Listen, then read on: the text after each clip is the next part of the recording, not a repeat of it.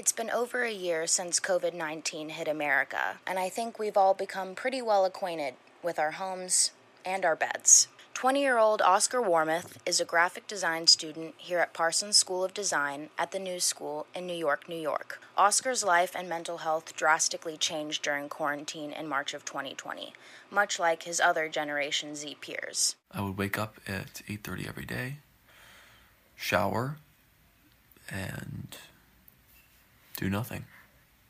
Like Oscar, this was the daily routine for many Gen Zers. Isolation and monotony took a toll on the mental health of many young college students as they were forced to leave their friends at school and return to their family homes in quarantine. For Oscar, this was a detrimental transition.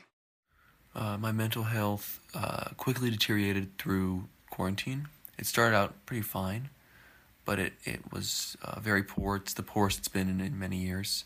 As Oscar battled with his mental health, he realized that he needed help.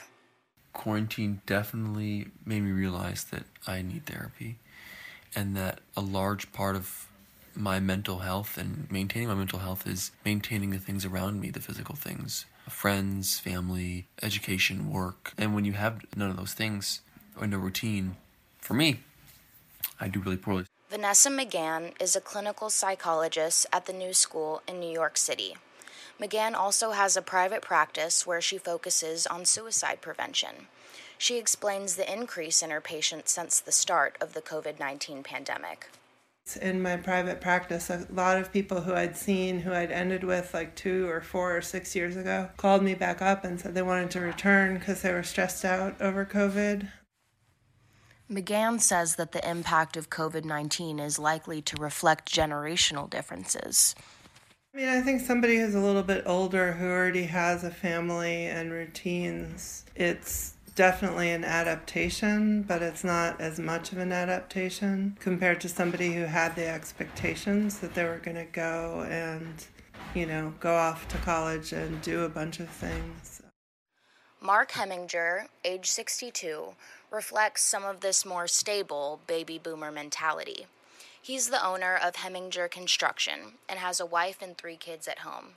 Heminger reflects on how little his mental health has changed since the start of the pandemic. He even welcomed the stay at home order in Ohio.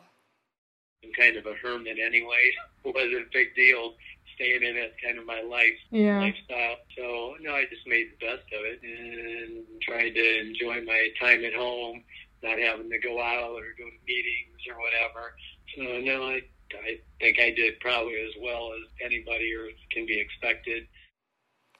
For baby boomers, quarantine seemed like a vacation, a break from the chaos of the outside world. But for Gen Z, work is an integral part of their life experiences.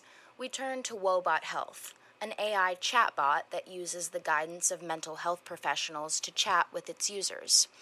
According to a survey conducted by Woebot Health in August of 2020, only 20% of baby boomers said that they had experienced generalized anxiety, while 62% of those in Gen Z said they'd experienced anxiety on a daily basis. Katie Kim, a 20 year old student, says, I feel I invest a lot of time and energy into my schoolwork because it's really the only thing that changes. But we're five weeks into the semester, which is a third of the way, and now that I'm in such a routine, it's really starting to feel like all days are the same. I'm either at my house or at my partner's house, and there's just not a lot to do. All this extra time indoors has given students the opportunity to reflect on their positions in our ever changing world, from their interpersonal relationships to their political ideologies.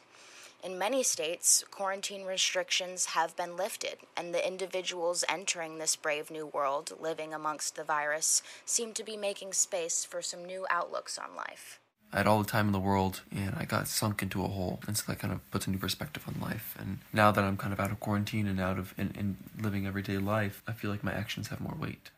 As the world begins to open back up again, younger generations may have a new beloved therapist, and older generations might be dreading attending in person meetings again. But everyone has experienced a lifestyle shift and may be weary of entering back into a normal, fully functioning society. I think, like teens and young adults, are more resilient in a lot of ways. But the other piece of it is that, you know, if, if, if COVID brought on some mental health challenges that wouldn't have like manifested without COVID, I think it might just crop up again during adulthood. Although many teens and young adults may fear the process of assimilating back into other, more social landscapes, McGann offers some comforting words of encouragement. I mean, I think that the majority of you are going to bounce back and bounce back pretty quick. For WNSR, this is Alyssa Robinson.